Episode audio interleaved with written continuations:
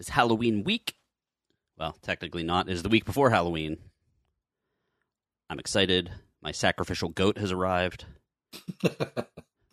Rob has been polishing the sacrificial dagger, and no, that's not a euphemism. No. Polishing his dagger. Yes. Again? Uh, yeah. and uh, Omar, of course, has been learning the incantations in its native Romanian Uh, oh, all the to incantations. summon evil. I know it's not officially Halloween week, technically, Mhm. but I mean it's basically Halloween week. Yeah. because since it's And since it's on Monday, I mean it's it's kind of once it's over, that's it. Like it doesn't really Yeah. And we're going to send hell demons to one lucky patron. and I think that Greg might have forgotten that we have to have plans this weekend. I've not forgotten. Okay. Have to? Yes. Yeah, we have we pre-bought tickets for um, the SeaWorld version of Halloween Horror Nights. And if we don't use them this weekend, they Go go, to waste. Which one's the SeaWorld one? What's that called? Oh, That's the one where you get to make sweet love to Shamu, and oh, it's kind of like Valentine's. and every, and everyone gets, I believe, everyone gets to hunt their own penguin. that Howl-O-Scream isn't that from Busch Gardens, Is that but the they're the same company. same company, right? Okay. Yeah.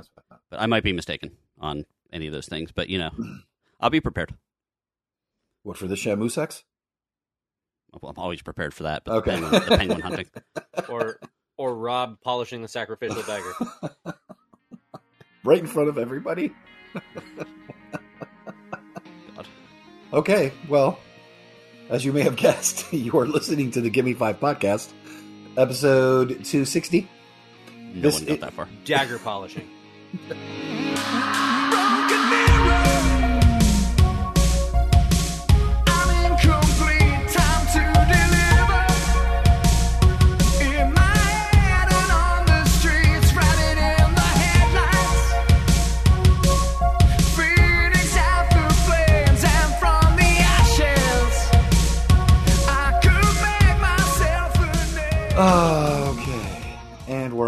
Back. Uh, this is the Gimme Five podcast, a semi entertaining show about very entertaining things.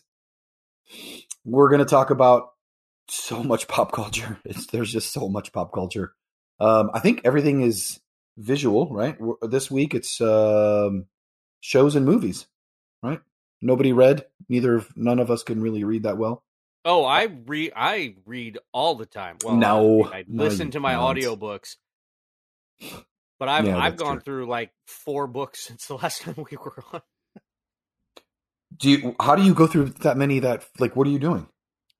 Um, I listen on my drive, uh, for one, and I have approximately a thirty-minute drive to and from work. Hmm. I'll listen around the house. I'll listen when I drive. Uh, like on the weekends, if I drive to Disney, that's a forty-five minute drive. I'll listen while I'm driving there. I I basically listen when I get in my car.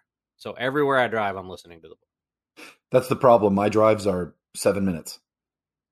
Yeah, but everything's even close. when mine are seven minutes, I'm still listening to seven minutes of that book, of that and book. then I come back out and it starts back up. Yeah, fair enough. All right, fair enough. Well, um, my name is Eduardo, and I am joined by Tinsley, Eduardo was my penis's name for a while.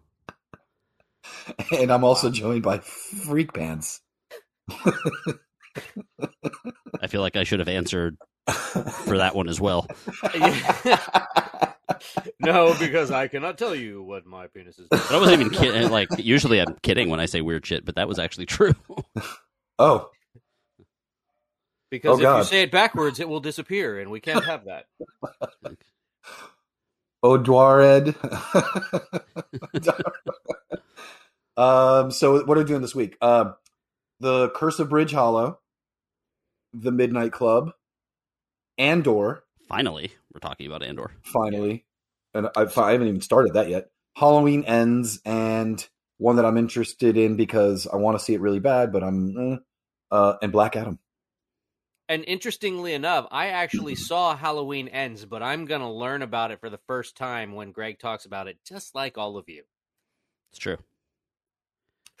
Uh, we'll we'll revisit okay. this, but he did conveniently fall asleep during all of the bad parts. Oh, and woke up just in time for the pal- the palatable ending. Yes. during the bad parts, like the whole movie, or 120 like an hour and 20 minutes. Yeah. holy shit! All right, very good. Okay, well, It was cute though cuz we like he was I was with him with he had his mouth open so we were throwing snacks into his mouth. is that is that the They were euphemism? tasty.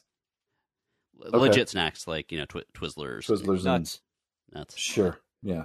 I was thinking uh, goldfish, but that's fine. Um, all right. Well, we're going to review some things. Um, there will be spoilers more than likely because that's how we do things. We're going to try to avoid major twists. So if we're talking about something that you haven't seen, haven't read, or whatever it is, Or fell asleep during. fell asleep during. So this will all be new to Rob as well. Um, use your own discretion. All right.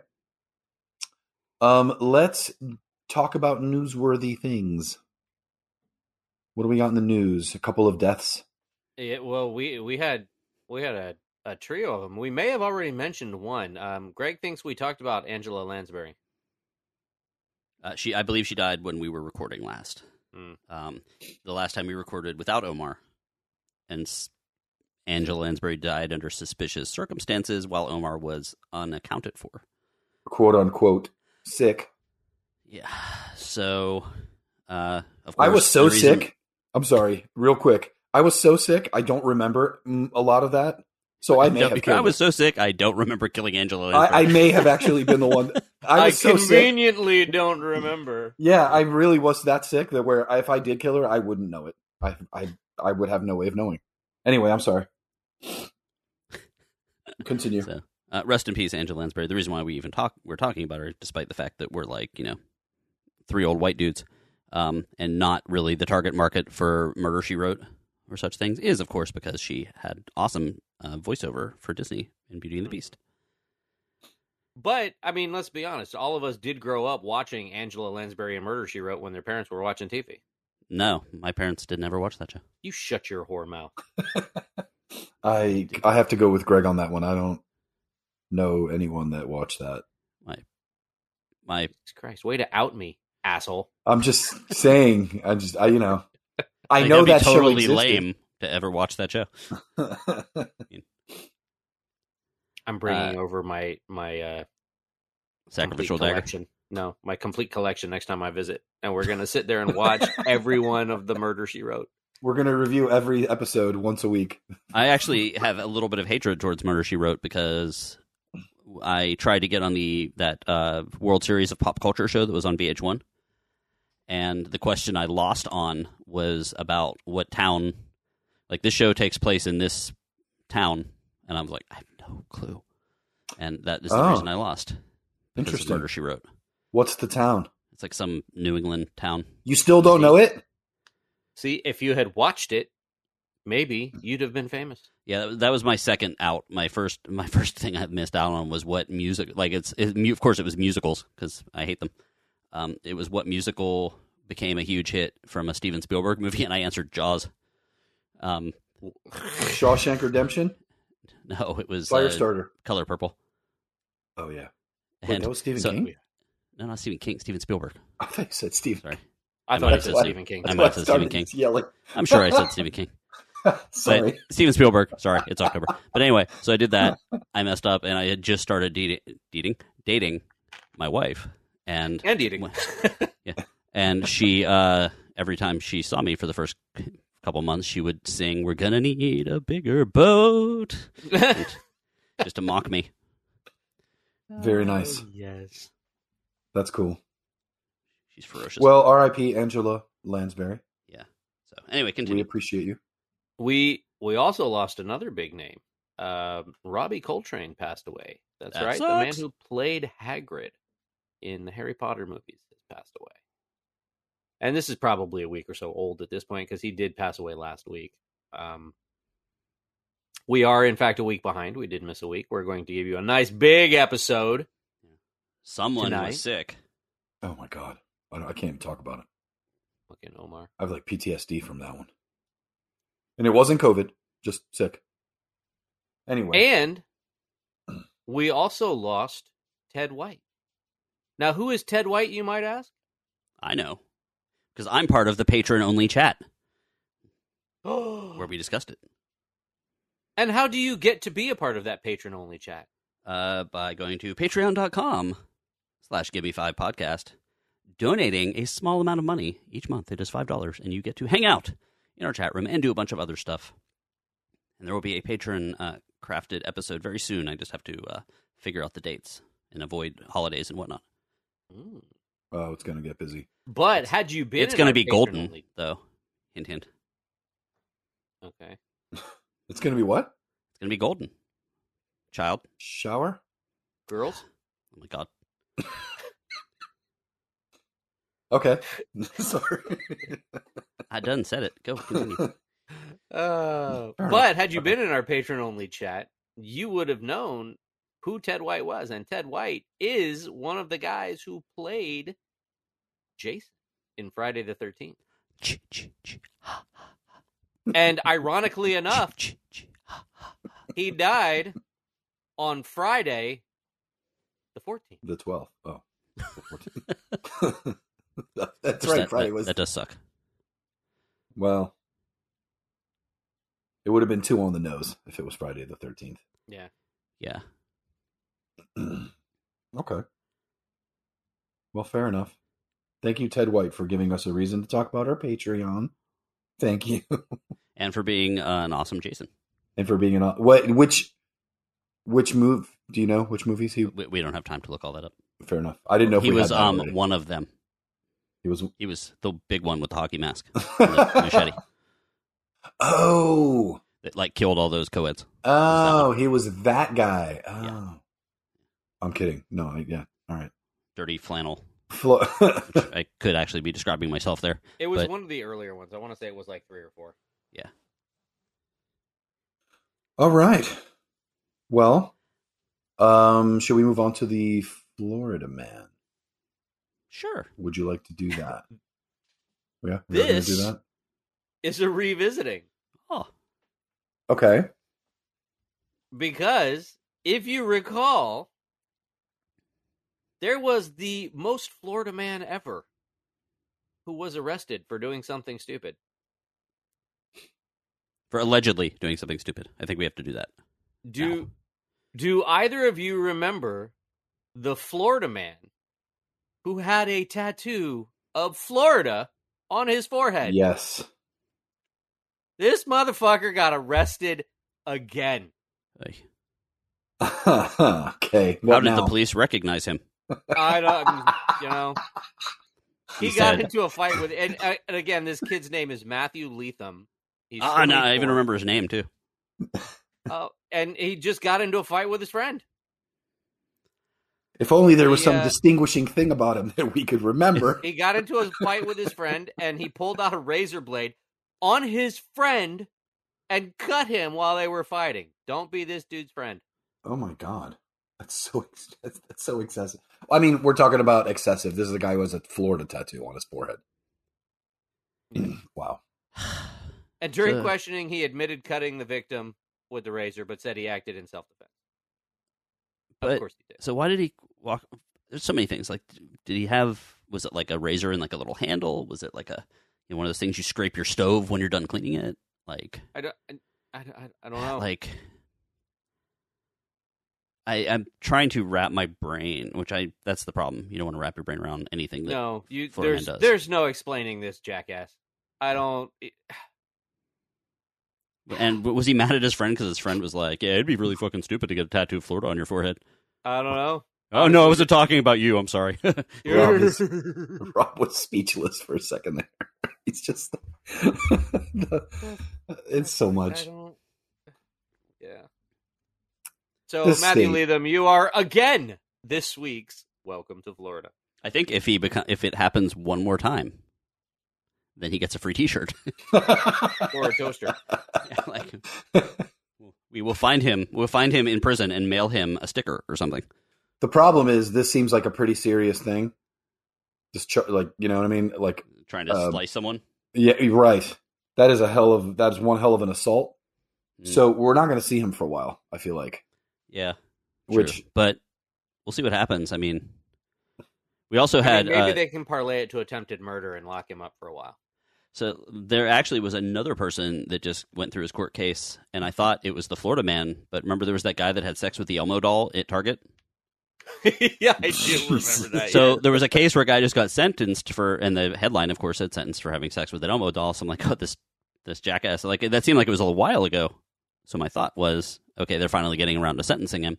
And it turned out it was another dude, but this one was like a paid handyman or something that broke into, like, went into a house, and on the the nanny cam, they caught him having sex with an Elmo doll. Mm. So apparently, He's just randomly breaking into houses to fuck Elmo dolls. Yeah. Wow. That is buy his own and excessively take- specific. If he just buys his own and takes it home, there'd be no problem. He could do whatever the hell he wanted at home. that uh, that Elmo doll has gotten laid more than all of our listeners. I picture the Elmo doll at his house, like missing patches of fur, you know, with a little jitter, you know. like, yeah, it's a tickle me Elmo, and it's like, hey, please stop. I just can't take it anymore. Kill me. Take out my batteries. Kill me. Like one of the eyes is stuck shut. So it's like oh. oh, my God, god! that's ridiculous. let, us do a show here. Let, let's let's move on. Fine, that's probably for the Uh, we're gonna go with the Curse of Bridge Hollow because I don't have any idea what that is. Well, the the Curse of Bridge Hollow is a new Netflix movie. Actually, it was released on uh, October fourteenth of twenty twenty two. It's directed by Jeff Wadlow, and it does star Marlon Wayans, Priah Ferguson. You remember who that is? Mm, Does the name sound familiar?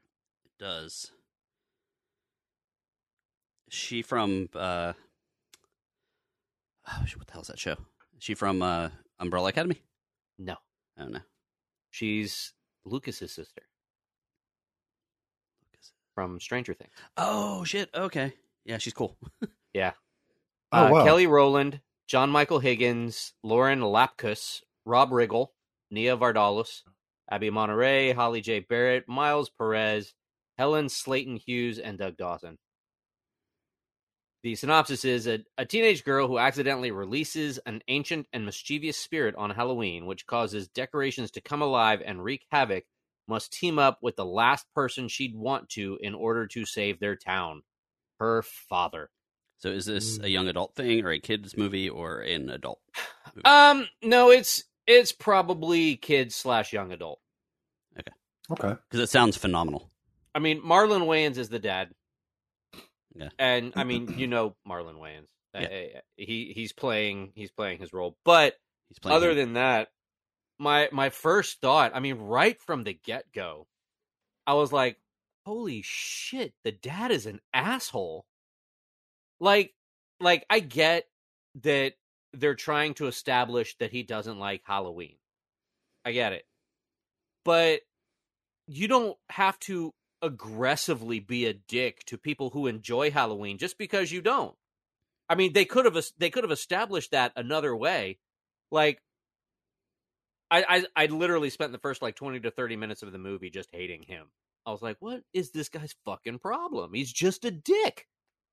And and you know, they he meets he meets uh they move into this house and he meets the neighbor and the neighbor's got his yard all decorated for Halloween and he's kind of, you know, he's kind of with his family, you know, just kind of mocking, and, "Oh, this is stupid. Why would he do this?" blah blah blah blah blah blah blah. And the guy came over and introduced himself, and right away he's like, "Oh man, that the the place kind of goes crazy for it." I mean, i- and he's like, he's like basically putting this guy down, and I'm like, "Ease up there, asshole! What the fuck? You just met this guy." And there's another scene where where the mayor of the town dr- drives up. You know, she she's also like a realtor or something. It's a small town.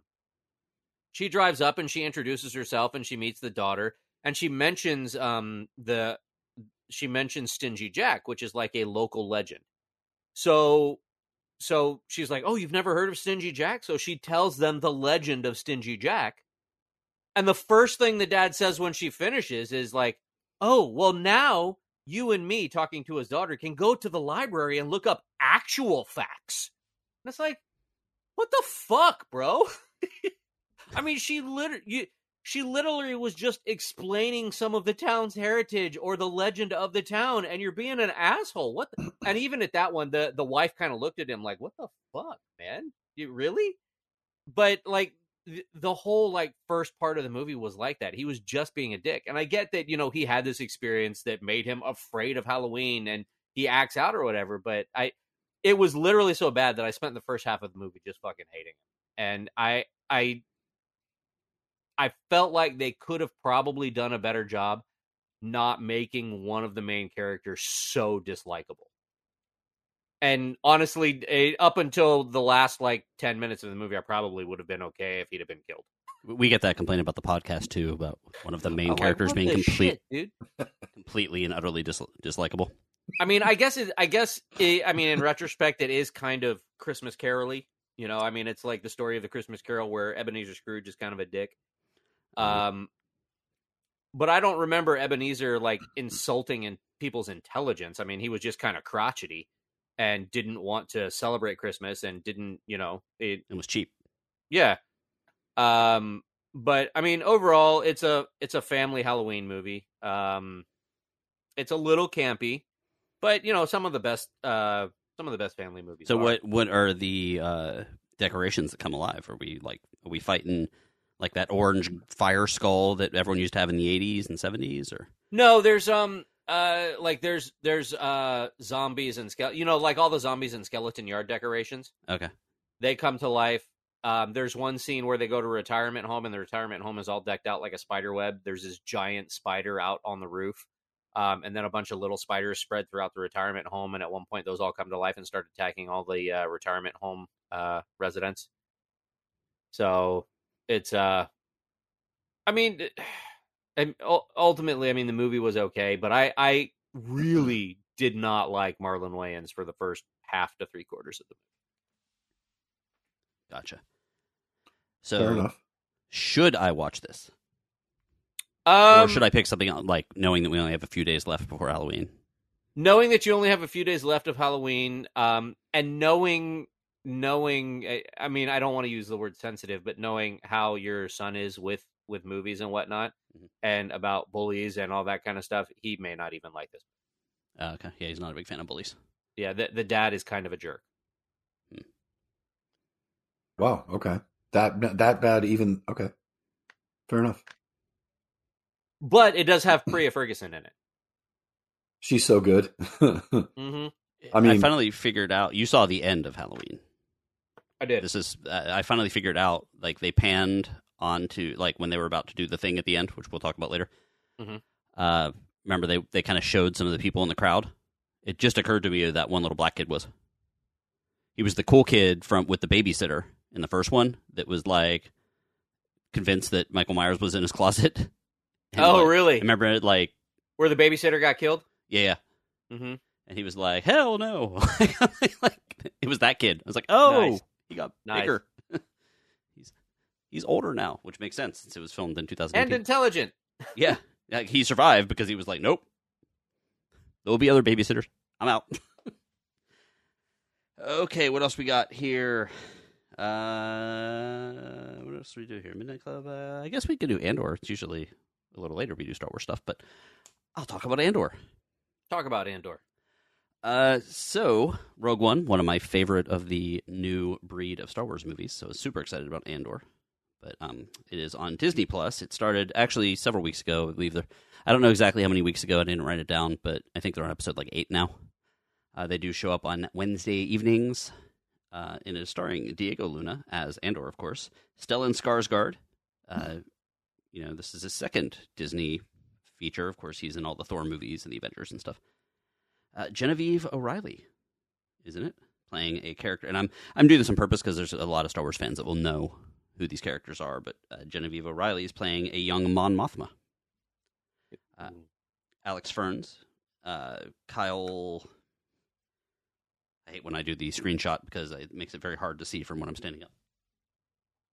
Kyle Soller, uh, Wilf Scolding, Noof Ursulum, Faye Marsay, uh, Varada Sethu, um, Denise Go, and Dave Chapman. There is uh, one of these actors. I don't think I actually got it in the screenshot, but is the kitchen manager from The Bear. Um, oh, you know, nice. the one that's the one that's kind of an asshole, but like gets shit done. not not the main character, but the buddy. Um. So anyway, Oh, uh, okay. uh, prequel series to st- the one that's always wearing like a a white T-shirt and smoking outside. Right. Um, prequel series to Star Wars Rogue One, an era filled with danger, deception, intrigue, Cassian will embark on the path that is destined to turn him into a rebel hero. So, uh, as I said, kind of excited, but Cassian was, to me was not the best character in Rogue One. I thought there was a lot of other ones that were a little more interesting. But I did like that there was a dark side that he showed a dark side, more because he killed that one informant early on, hmm and like, oh wow, the rebellion is kind of hardcore. This show really takes that and runs with it. Uh, have you seen it yet? I actually have not, and Okay. and part of it is because of what you just mentioned. I just really, I'm not really that drawn to the character of Cassian. Also, knowing what's going to happen um, in Rogue One, I mean, I'm like, eh, eh, okay. It's good. It's it's very different than all the other Star Wars shows in Mhm. that it's like very much spy, uh, you know, uh, like a guerrilla fighting type thing where they're like you know they have a camp and they have to like strike out at the Empire. And the I thing would- that it really does is it makes the Empire scary as shit again okay. because like you're seeing it from the eyes of all of those emperor the empire's um like lower captains and generals and stuff the ones that Mhm. wear like the the white uniforms like the admirals hmm and they get called in and like they're sitting around this big table and it's like okay it's been five years. They're not taking us serious. Let's see what happens when we kill all of them. So it like really shows that they're just like they really are focusing on the order aspect of it. Hmm and some of the character names that pop up you've heard about in video games and books and things like that. So um, which is i think is very cool. Um, basically the story is that cassian is being recruited by this the beginning of the the rebellion. And Okay. the first little thing they're going to do is they're going to steal the payroll. So to fund everything they're going to steal the payroll from this one sector. And they do the heist and that's when they bring in this general that's like okay here's what's going to happen. If we find out that any people have done this we're going to they have to pay tribute five times of what their normal tribute is in order for us not to kill them and so on and so forth. So it things are escalating. That was kind of the tail end of this most recent episode. Um the it looks great of course they always do. Uh, the characters are likable. There's a cute little droid B2EMO i think. B2EMO um, Mhm. and he, and yet another interesting droid design. Not a huge amount of of aliens and and silliness. There's like no silliness whatsoever. This is a straightforward like everything they do has like life or death consequences. Yeah there's a re- there's an older woman that Cassian lives with. I think it's his. He calls her Ma, like M A, but her name also is begins with M A. Um, it's not Mon Mothma, Mon Mothma, but like I think that it's possible that it's not his mother, but I don't know. Either way, there's an older woman he lives with, and he's like, "We need to leave the planet now because the Empire's going to take over." And she's like, "No, this is my planet. I'm staying here." And like every time he leaves, there's a real fear that she's not going to be there when he gets back, and she's a likable character. Um, Okay. so uh, it's I I really like it. Um, it's not it's as straightforward. There's like never been a single thing where I was like, well, that was a stupid decision. Uh, th- Okay.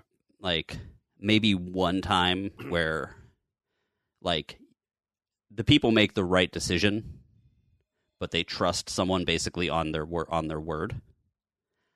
And in this type of environment maybe they wouldn't trust them on their word. You know like someone was about to double cross and they shoot the person that's going to double cross and they're like yeah well i shot him but he was supposed to double cross he was going to double cross you. They're like oh okay. Hmm. so like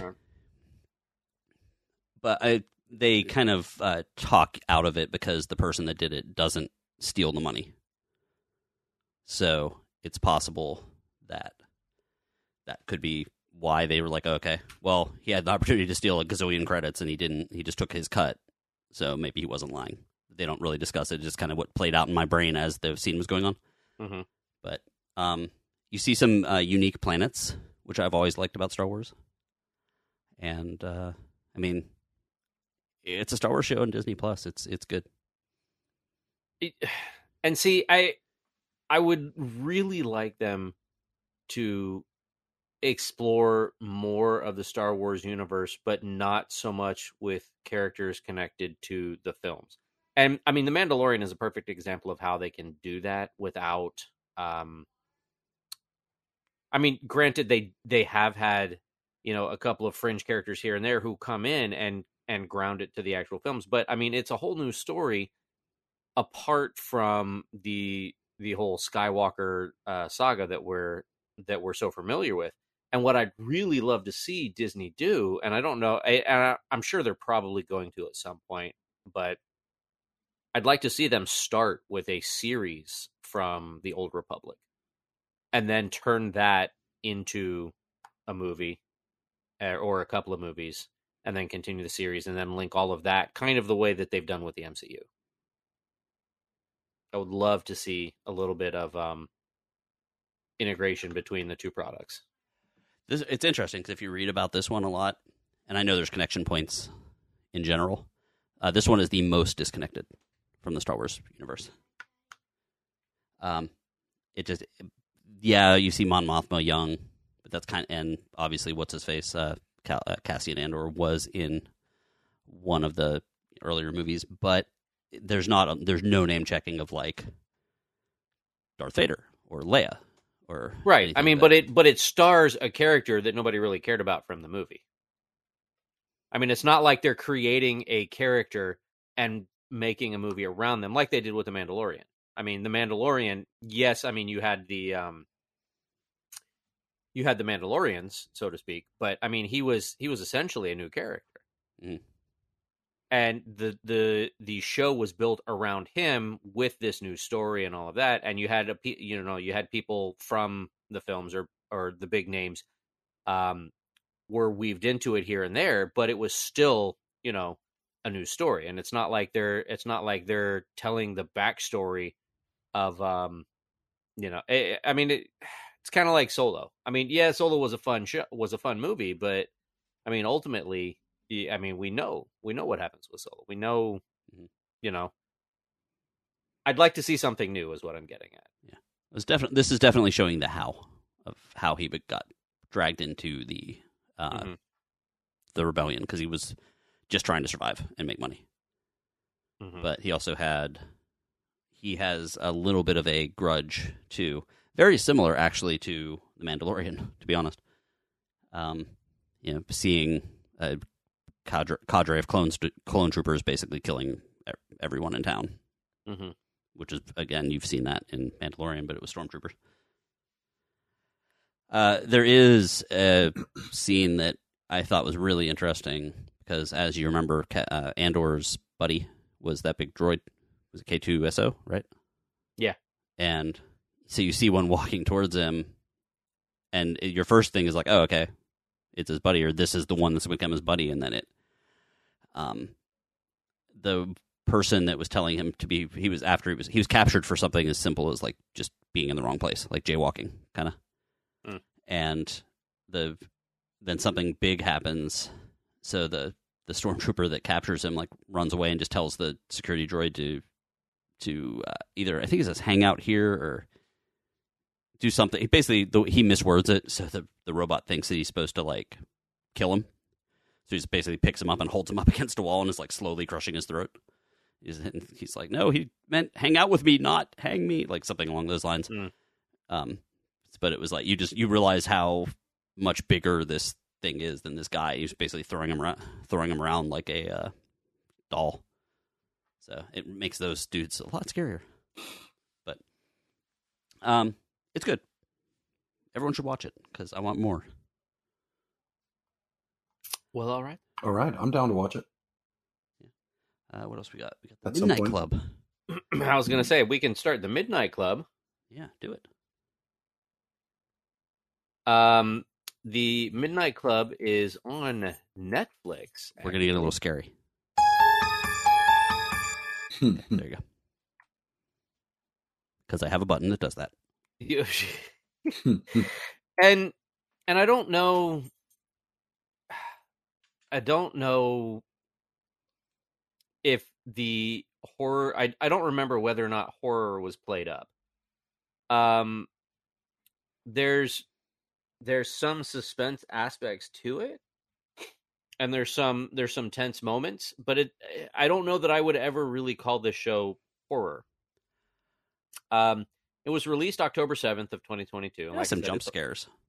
it- yeah, Creepy like I said, it's on- and it's on. Netflix. But I mean, but that's not really horror. You know what I mean? Um, it does star Iman Benson, Igby Rigney, uh, Ruth Codd, Annarah Cymone, William Chris Sumpter, Adia. Oh, Adi- a one one name person, Adia. Uh, Aya Furukawa, Sauriyan Sapkota. Wow. Matt Biedel, Samantha Sloyan, Zach Gilford, Heather Langenkamp. Do you know who Heather Langenkamp is? You're damn right I know who Heather Langenkamp is. It took me a couple episodes to be like, I know who that is. Who is that? I know who that is. Who is that? Why does she sound familiar? She's from. She's the one of the last girls. From She's uh, Nancy. yeah, she's Nancy from Nightmare on Elm Street. Oh.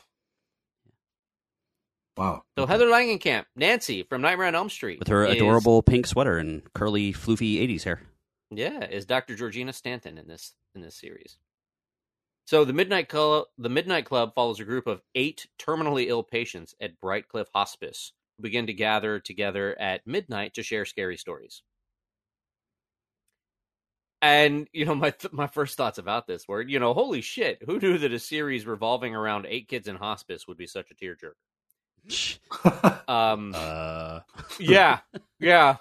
Um, I I thought there was going to be a little bit more horror involved, but I mean the show is really, really good. There's there's a lot of emotions to be had from this show, but th- this show is ultimately worth watching. But I I got to get real for a minute.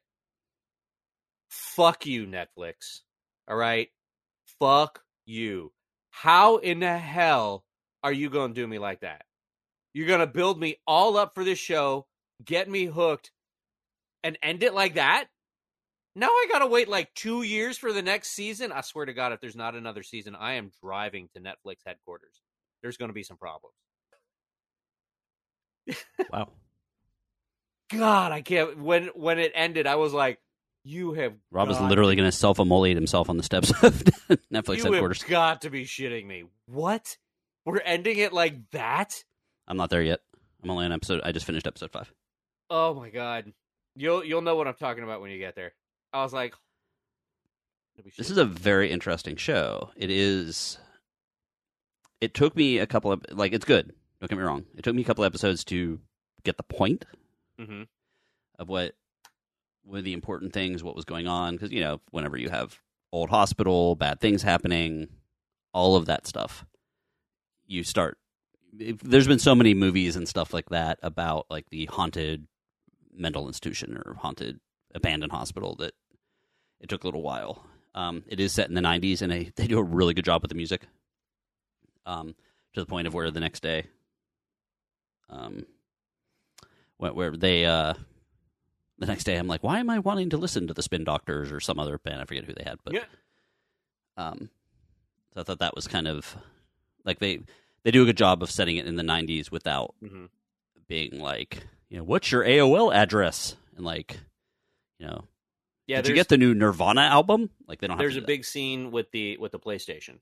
Yeah, which that that's actually the last thing I saw. Yeah, and he's the- waiting for it to come is- out. Yeah, the, he's a, he's a big gamer, and he's he's not going to make it to see the PlayStation, and he just wants to play the PlayStation.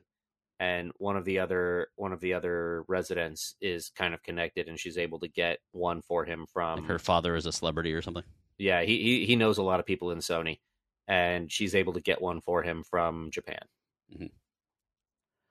I thought But, that was I mean, sweet.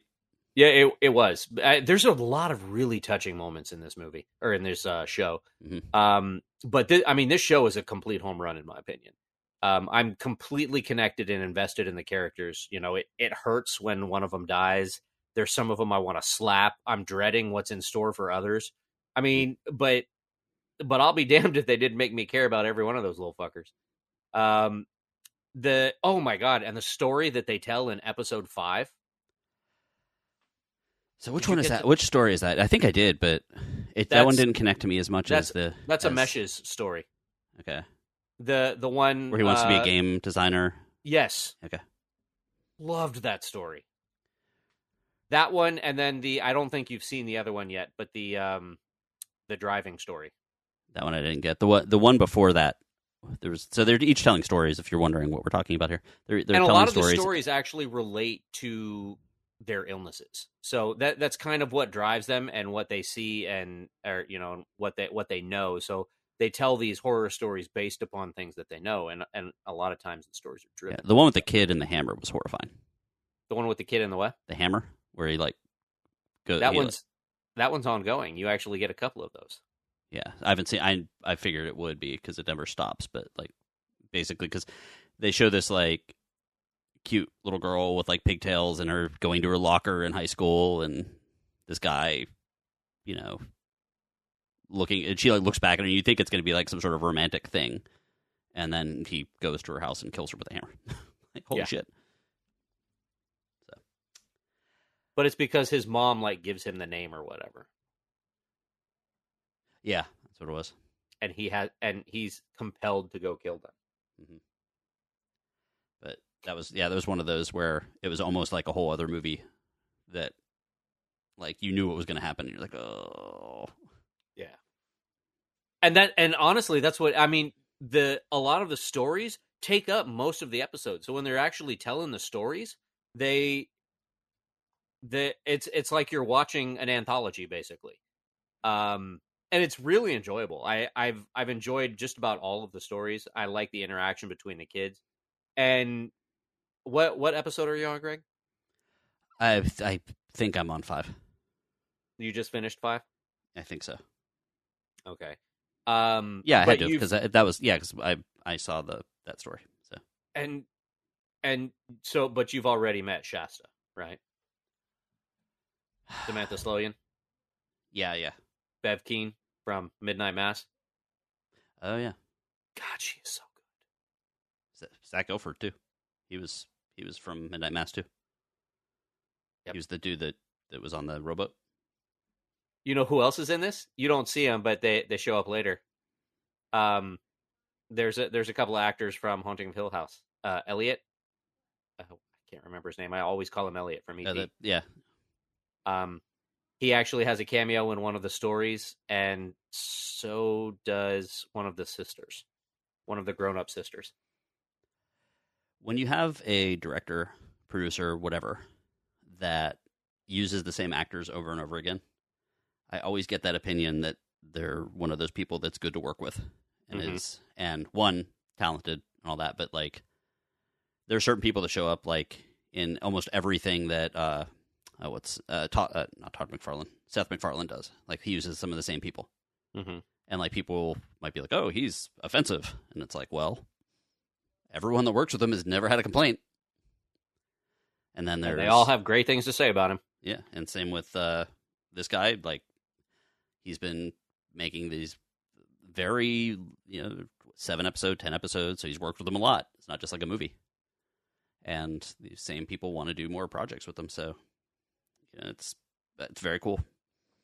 And I'm I'm glad it's another good one. Like he hasn't misfired yet. So I gotta look up his older stuff. I know he did a couple movies. And and while I was watching this show, one of the things that I noticed was that uh, Samantha Sloyan, um, or Sloyan, I, I don't know how to pronounce it, but she, how how versatile she is, and how she can play a role like Bev Keane, and actually make everyone who watches the show hate her guts. Like she, I, I mean, there, she was probably on par with Joffrey for me from Game of Thrones. And she had red hair too, right? She did, yeah. Which and even more amazing. But in in the in the beginning of um of Midnight Club, you're actually introduced to her uh this character Shasta, and she's actually this very warm and loving character. Um, and she can pull that off too. I mean, and I'm watching these these episodes, going, God, she could play like like a uh almost like a, a a good you know like wood witch kind of you know like a, a mentor slash um shaman kind of kind of role um and she plays it well. I mean she she there's there's she can play both extremes very well. And i i bought it and and i paid for it later in the series. Ooh, i was like shit! Interesting. but it's a it's it's a great great series and if you haven't seen it i highly recommend checking it out Midnight Like Club says, on Netflix, by the way. It is on Netflix, but it is very heavy at times. But it's well worth it. Yeah. And it's not just like every kid is dying of the same thing. There's various diseases, including AIDS, because the, Mhm. the cocktail wasn't really invented yet and stuff. So, Right. well, we're we're going to talk about Halloween ends now, so that I so that I can remind Rob that he saw it. Tell me about Halloween Ends, Greg, because I watched this, but I didn't watch it. Uh, Halloween ends. Uh, it is in the theaters and it is on Peacock. It is directed by David Gordon Green. It came out on October 14th. We actually waited a week to watch it because we watched it with a friend and patron, Scott, uh, in the in the patio of uh, delight, the patio of delights, where we ate snacks and whatever. But uh, it, of course, is the saga of Michael Myers. Oh, hold on. Let's do the character, the actors first. Uh, starring Jamie Lee Curtis, Andi Matichak, James Jude Courtney, Rohan Campbell, Will Patton, and his voice, Jesse C. Boyd, Michael Barbieri, Destiny Mone or Monet, one of those. There's no little hyph- there's no little accent, so I guess it's just Mone. Uh, Joey Harris and Marteen. Really? Mm. How do I sign up for the no like last name thing? Um. Anyway, uh, it is the saga of Michael Myers and Laurie Strode. It is coming to a spine-chilling climax in the final installment of the trilogy. So, of course, Halloween came out in nine, in 2018, I believe. And last year, Halloween Kills came out, and then this is the final of those three reboots. They are, of course, technically supposed to be the exact next movie after the first Halloween from 1978. So you can, of course, there's websites on this. You could branch off in any different direction to decide which Halloween is yours uh, and which story it tells. Um, Halloween Mhm. is one of my all-time favorite horror movies, and saying that, I'm not one of those people that is like, "This is untouchable. You can't do a sequel." I'm intrigued about sequels. I like sequels. Um, I enjoyed the 2018 Halloween a lot, actually. Uh, Halloween Kills started falling off, Mhm. and Halloween Ends fell off big time. Yeah. very very big time. Um, I have talked to a lot of horror fans, and I had to avoid all the conversation because I didn't want it to be spoiled, and we were waiting on watching it. Um, so I had to avoid talking to several people that run other podcasts that do horror movies and stuff. That I was like, okay, they're gonna say stuff, and but I did get the general idea that a lot of people were disappointed. Uh, there were a bunch of whiny bitches that were also trying to like, let's get a petition to make them remake the movie. Yeah, that's not fucking happening. Why waste your time? That's exhausting. Don't be a dumbass. Yeah. Like that is proof that you have no fucking clue what it takes to make a movie, and market a movie, and get actors and actresses where they're supposed to be. Um, so you're dumb, but um, so this uh, this is the basic idea. Is this happens four years after Halloween Kills? At the um, end of Halloween Kills, they do that thing where, like, the, all the townsfolks go around Michael Myers and are beating him with bats and rakes and rubber chickens and shoot him a couple times and you know. I forget how he gets away, even though we just watched it. He, Oh, he like he kills some of them. he hulks out basically. Yeah, so he rar and he, He stabs someone in the Hulk Hogan. throat and whatever. Okay, so but, how, But- Michael Myers has not been seen for four years, so everyone just kind of assumed that he died. Well, here's the thing that I don't get, and maybe maybe they address it because I fell asleep, but they know he's they know he's still alive because he killed her daughter at the end of the at the end of the movie, and everybody saw the daughter go into the house, and then she died after the fact. So I don't understand why they don't know that Michael Myers is actually still alive. Uh, yeah, because that's dumb.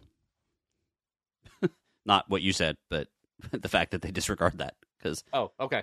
yeah, like Okay. they yeah, you're right. They They don't. And the one person that is willing to basically upend her entire life, live in a house that's a big trap, do nothing but practice weapons, all this stuff, is like, well, and then has her daughter killed. Is like, you know what? I've been going to therapy. I can move on from him and just write a book. And it's like, and moves into a regular house and all that stuff. It it doesn't make they they turned her into like the ultimate Sarah Connor killing machine, and then had her go back to, I guess, to help her granddaughter, but Yeah. and it it doesn't work. So, um, they basically um, it's four at four years. Uh, Laurie's living and taking care of her granddaughter, and um, she's writing a book about what has happened. Uh, they are kind of in a weird place where you know people like people will jump on the victims just as much as the people that have are the killers or whatever. Like she's at that place where people are like, "Oh, you're you freak, your your brother or whatever did this thing," you know, like whenever they're out and about. So they're a little bit they're trying to live a normal life, but it's a little bit hard. It's not a big plot point, but it just happens. But then there's this kid named Corey Cunningham. Uh, That's an who- movie name, by the way, for sure. A, oh yeah, totally. It's a it's a uh, Stan Lee name. Peter Parker, Corey Cunningham, Right. J. Jonah Jameson. a litter of stuff.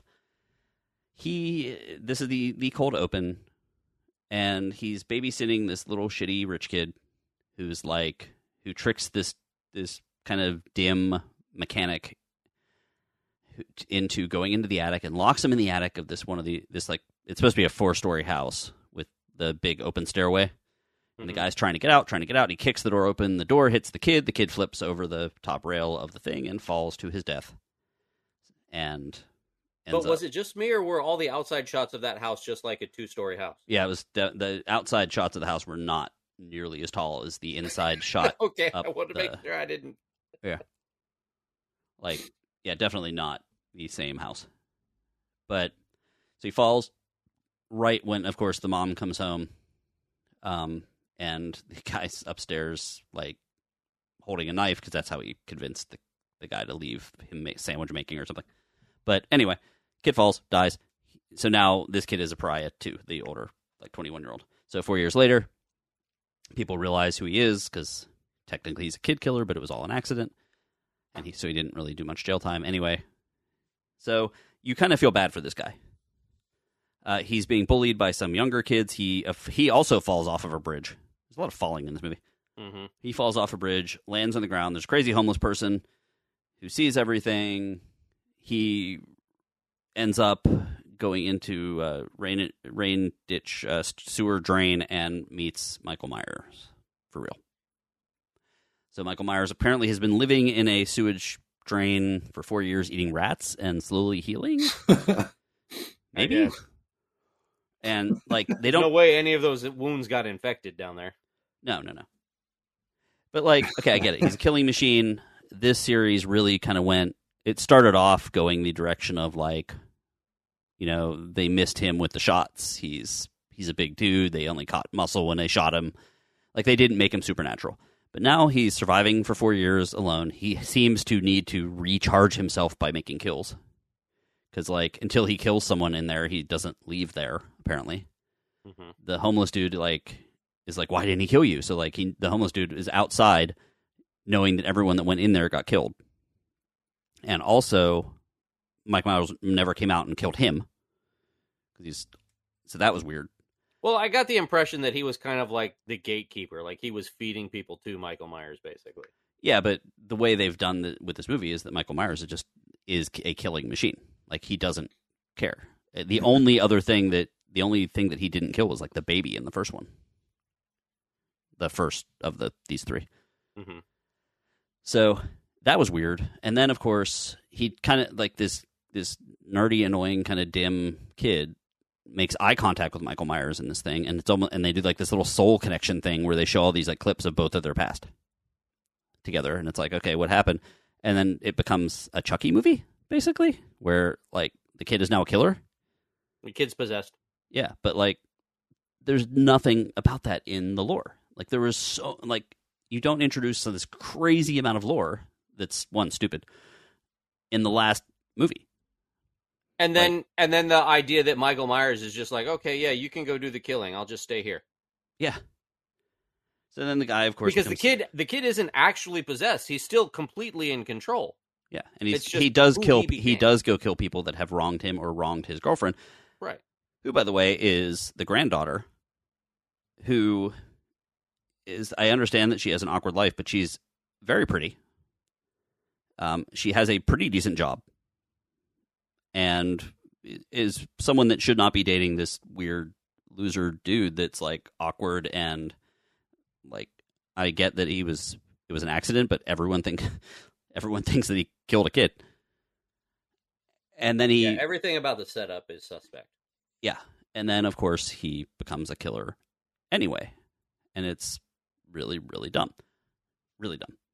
And it's, it wasn't like they made it almost like he was going to become the next Michael Myers, but he didn't have the size, didn't have anything. And, of course, he eventually realizes that if he wants to be with the girl, he has to kill Laurie Strode. And fails miserably at that, too. What? And so all of this happens in the first hour and 20, hour and 30 minutes.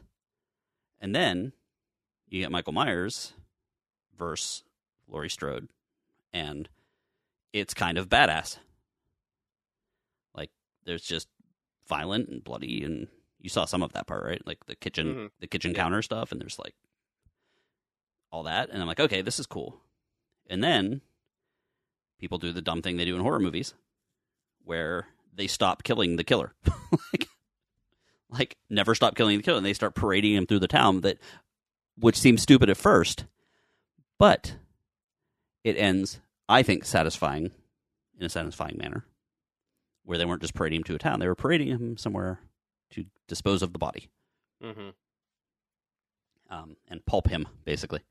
Yeah. So I thought that part was smart. I didn't think it was smart having that many. I, I don't know. It was the the way they were parading him. It seemed like it was really a you know going to be trouble. Yeah. but it wasn't. So that's good. Um, as I said, you slept through an hour and twenty minutes of it. It was probably a better movie for you. It was.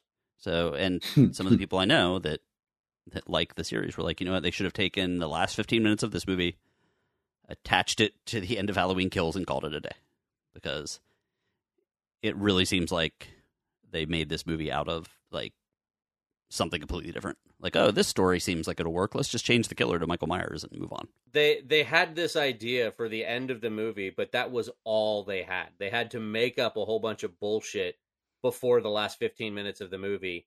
And they're like, "Yeah, fuck it. They, we we just want the we just want the kill scene at the end. So this is what we got, and now we're just doing filler for the next hour. and Well, it's one of those that like when you when you map it out and you're like, okay, what I think would be neat if we have an innocent, sympathetic character that then becomes the killer. That's fine and all, but you have to convince everyone that there is a reason why this person would be a killer mm-hmm. when he was clearly horrified when he accidentally did it the first time. Yeah. And not have it be supernatural, which they ended up doing, and make it make sense because it just doesn't. No. And I was I was disappointed. I enjoyed the evening though. As did I. Even anytime though I slept through. because anytime Rob falls asleep on my patio and I get to do terrible things to his sleeping form is a win for me. Yes. Well- especially when I when I don't have to slip drugs into his drink to make it happen because because that could be expensive. It just happened.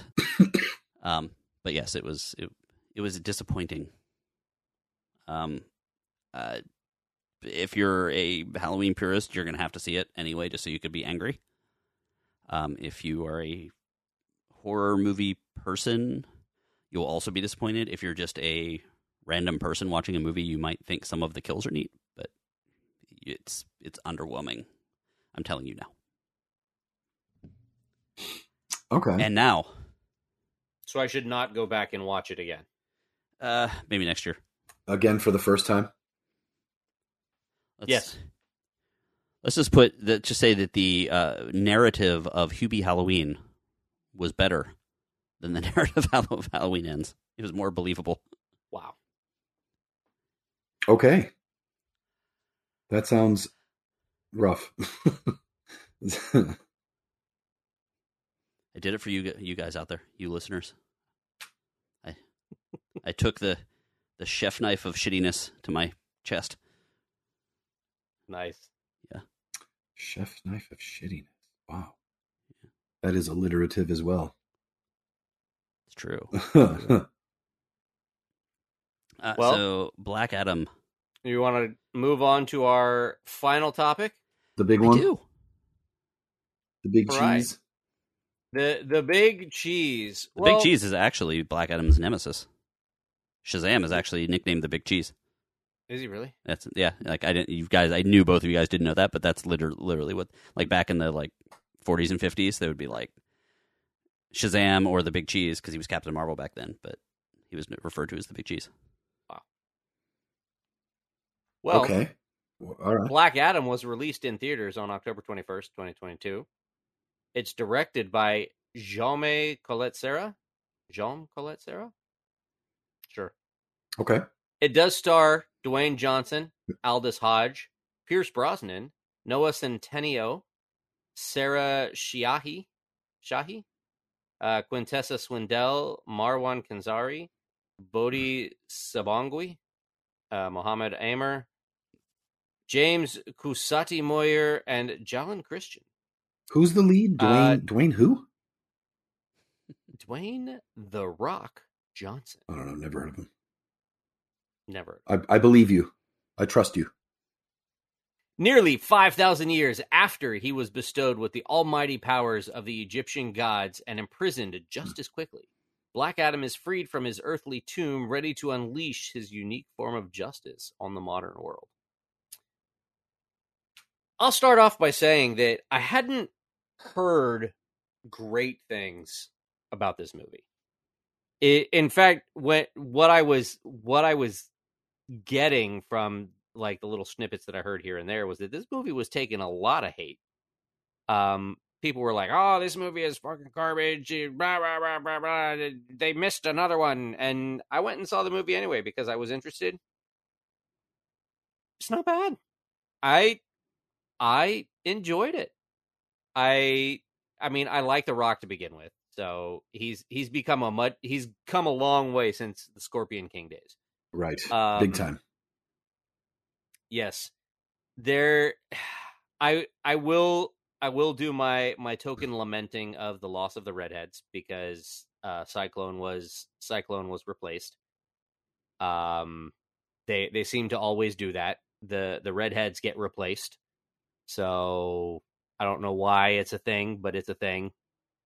Um Hawkman's character was and and maybe maybe you can maybe you can tell me greg but is hawkman so like completely driven i mean he was like real gung-ho like this whole time like just just uh i mean eyes on the prize no no black line between you, you know there's there's no there's no gray area between black and white it's just Yes, know, that, that is his character. That is his character That's why he like his comics never last longer than like seven issues or ten issues because it's it's such a one note character okay that it's very hard to.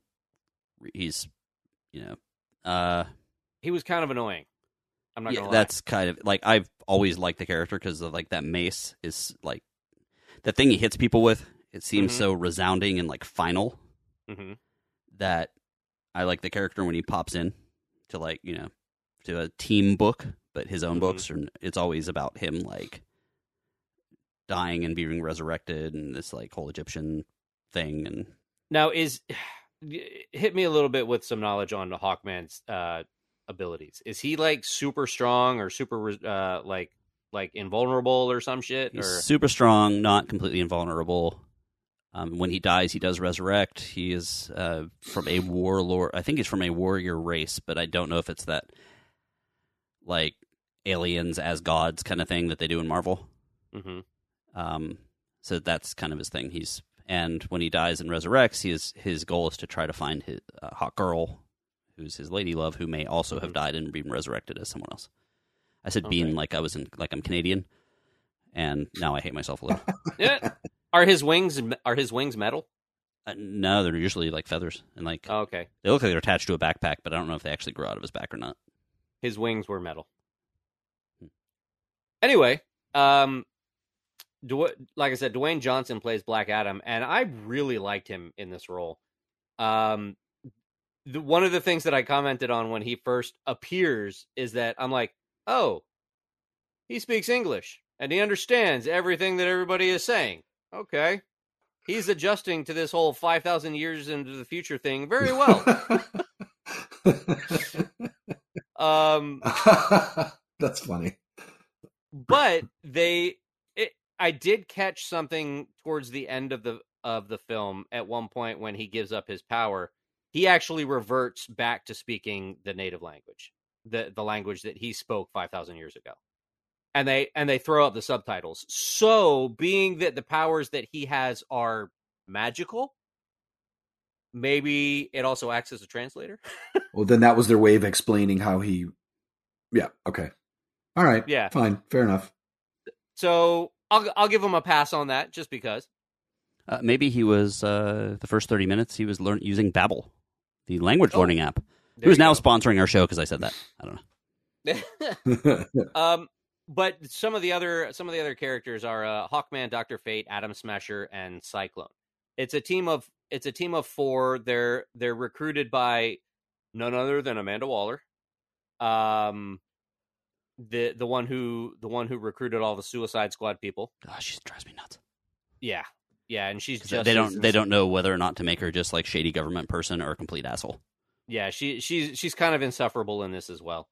Um, and these are good guys. I mean, these are good guys that are going out to do this. So it's not like she's she's got to be an asshole to you know a bunch of convicts who she's she's recruited to do this you know suicide mission. I mean these these are four heroes, and she's still kind of an asshole. Um, so I don't know what her deal is, but uh, loved Pierce Brosnan as Doctor Fate very well done. Um, Doctor Fate's uh, pretty cool in the movie. Um, but the I always thought that Black Adam was a villain. Is that not the case, Greg? Uh, he is an anti-hero. That's what I was gonna. He he is actually an anti-hero. He was so always he written that way. He is uh, he's Doctor Doom. I would say. I mean, Doctor Doom has the science aspect, but he protects his country, hmm and if he's protecting his country against you know like an American jet flying over it by accident, then he's a villain. If he protects his country from Desaad trying to take all of his people and turn them into, I just used a completely random DC comment, and I should beat myself up. I'm going to throw myself down the stairs in a second from that. Yeah, or yeah, from taking all of his people and turning him into like uh, Darkseid demons, then then he's a good guy. Well, but but I always thought that like Doctor Doom actually created plans that that caused the Fantastic Four to get involved and fight him because he was actually stepping outside of his country to do it, or he was like looking for world on occasion, yeah, I mean, it, these characters have been around for 40, 30, 50, whatever years, and so they change it up periodically. okay. But regardless of what whatever they do, it's for the for the best of their particular country, and the people looking in can decide whether they're being good guys or bad guys at the time. Okay. Well, I I was just I was a little bit surprised because it seemed like Hawkman kind of went toe to toe with Black Adam, and I don't know where where everybody stands on like the power level in the DC universe. Um. I feel like that question's coming up, so I'm going to look it up in advance. Okay. Um. So Black Man or uh Black Adam and Hawkman kind of go toe to toe throughout the entire movie because Hawkman is kind of annoying and he's just a black or white person and there's no gray in the middle and he can't abide by um uh Adam's disregard for life if it's counter to what he desires. So, I mean, the role is played wonderfully by The Rock. Um, they spend a large portion of the movie trying to contain Black Adam, and then there's this subplot of of this terrorist organization trying to get hold of a crown that will unleash demons upon the world, and he wants to be this one guy wants to be in power, so he's trying to get the crown so that he can be granted the powers of the demons and whatnot. Um, spoiler alert: he gets the crown, becomes the demon. They've captured Black Adam. They've got to release Black Adam. Um, but the only way that they captured Black Adam was voluntarily, and blah blah blah blah blah. I know I'm ruining the whole movie here, but um, it. I mean, it's it it's fairly formulaic as far as that is concerned. But all in all, I mean, the the acting I I enjoyed, the storyline I enjoyed, the I do like the anti-hero stories that we get. Um, I I will say that it does seem like a lot of the villains are becoming anti-heroes to an extent. Um where they don't want anyone to just be a straight villain. They want them to have motivations and reasons that you can understand. And and granted that usually makes for a better villain, but I I would like some villains to actually just be villains and not be, you know, occasional good guys, occasional bad guys. Um So the it looks like the power list has Shazam as the most powerful in the DC universe, number one. Mhm, Black Adam number two. mhm. I don't necessarily agree with this, by the way. Uh, Wonder Woman three.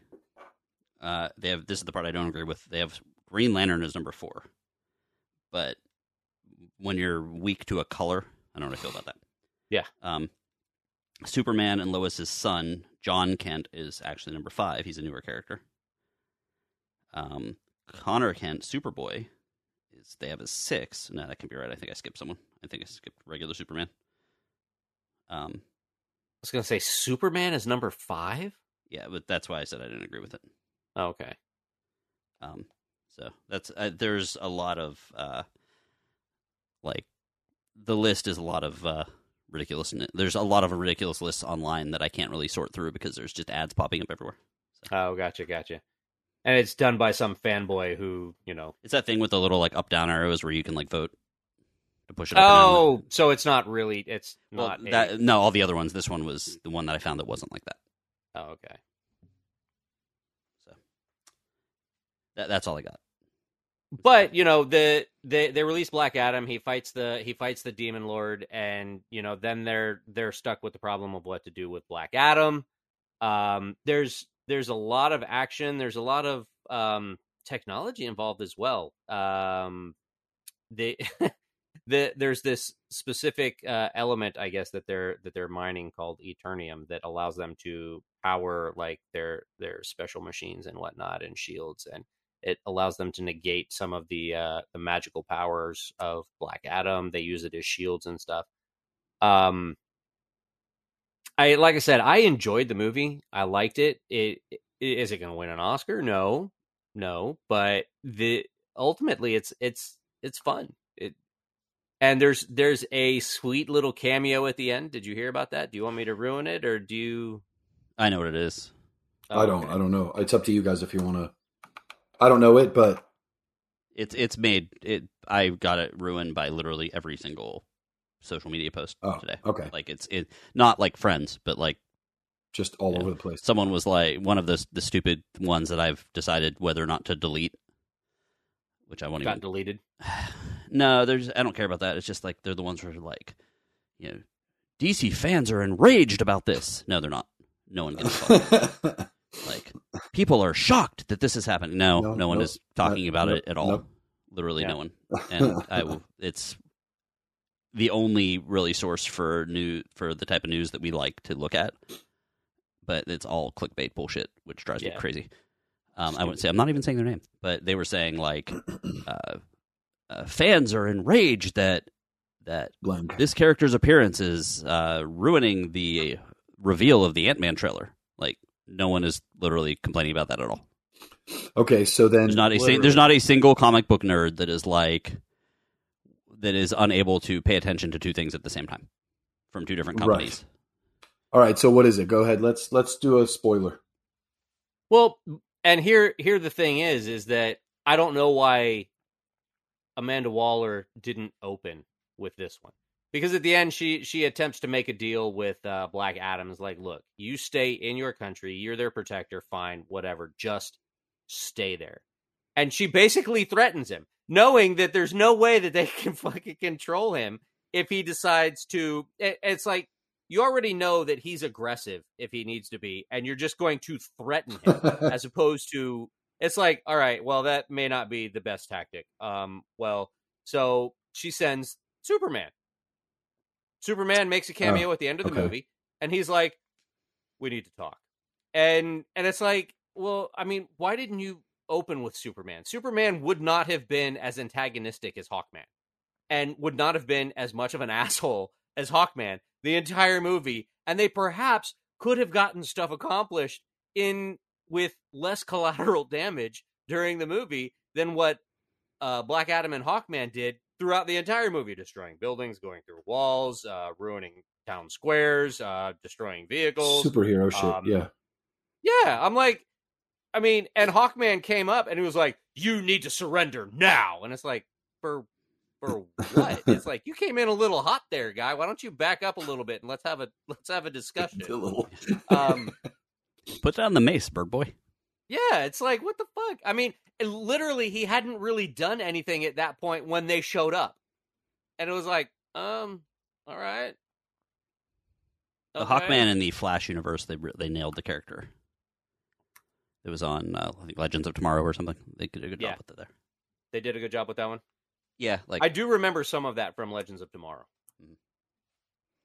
and I did like that character. But yeah, I I mean, if she does, if if she'd have just sent super like she was flexing, she's like, I can send someone not of this world, blah blah blah blah blah, and, she, and Superman shows up, and it's like, well, you know, maybe you should have opened with that. but if she had, we wouldn't have had the nasty. uh I mean, we would have had two two uh uh Superman level characters just flying around, stopping all the shit from going bad and from happening, and then it wouldn't have been a problem. okay. cool. but I, I mean, I half expected to see Shazam show up at the end because I thought, isn't Black Adam like one of Shazam's uh, villains? that he's like the exact opposite of him. Yeah, same Yeah. power set, but he's they're from the same comic. The they kind of did the double headed coin thing, Mm-hmm. where one when one rises, the other rises, kind of thing. Fair enough. So I mean, I know I didn't talk a whole lot about the movie, but I, I mean, I liked it. It was enjoyable. yeah, I'm gonna see it as soon as I can. I have no idea D- when that does be. does all the bad press live up to to the hype, or is that just No, no, I don't. I don't know what their problem is. okay? I haven't and seen I haven't seen any bad press actually. I, I have and seen a lot of some of the- negative stuff. Yeah, and even reading some of the reviews, like on IMDb and whatnot, it seems like they're bot. Uh, their bot reviews, like somebody tried to review bomb it. Yeah. Because like a lot of the negative reviews have like really crappy English, and they're not well, they're not well explained, they're not well thought out, and I was like, what? Interesting. Okay, That's so weird. that is weird.